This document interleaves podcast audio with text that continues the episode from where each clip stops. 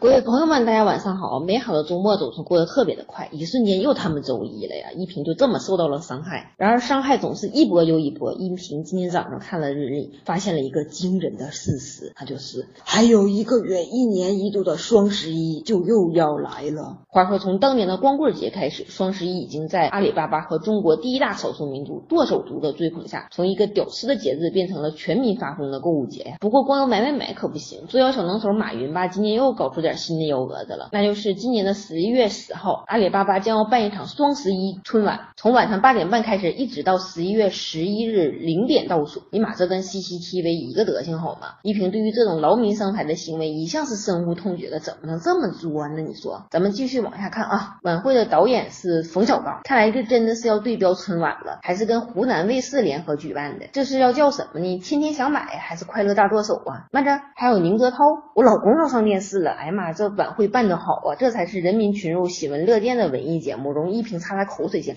当然，晚会少不了的还有各种没完没了的促销活动什么的，估计跟春晚摇摇乐差不多。想想大姑娘小媳妇们一边看电视一边剁手，一边摇手机，咔嚓咔嚓咔嚓的，那也是醉了。说起来，双十一这两年的热度吧，确实有所下降，加上一直没完没了的假货传闻和疲软的股价，阿里巴巴找了这么些噱头，摇旗呐喊也是情理之中。不过剁手吧，毕竟是刚需。据说前几天有公安去逮捕一个女嫌疑人，在门口喊的就是“你快递来了”，结果咵就把门开开了。快递员说：“你永远叫不醒一个装睡的人，但我能。”马云说：“不是我能。”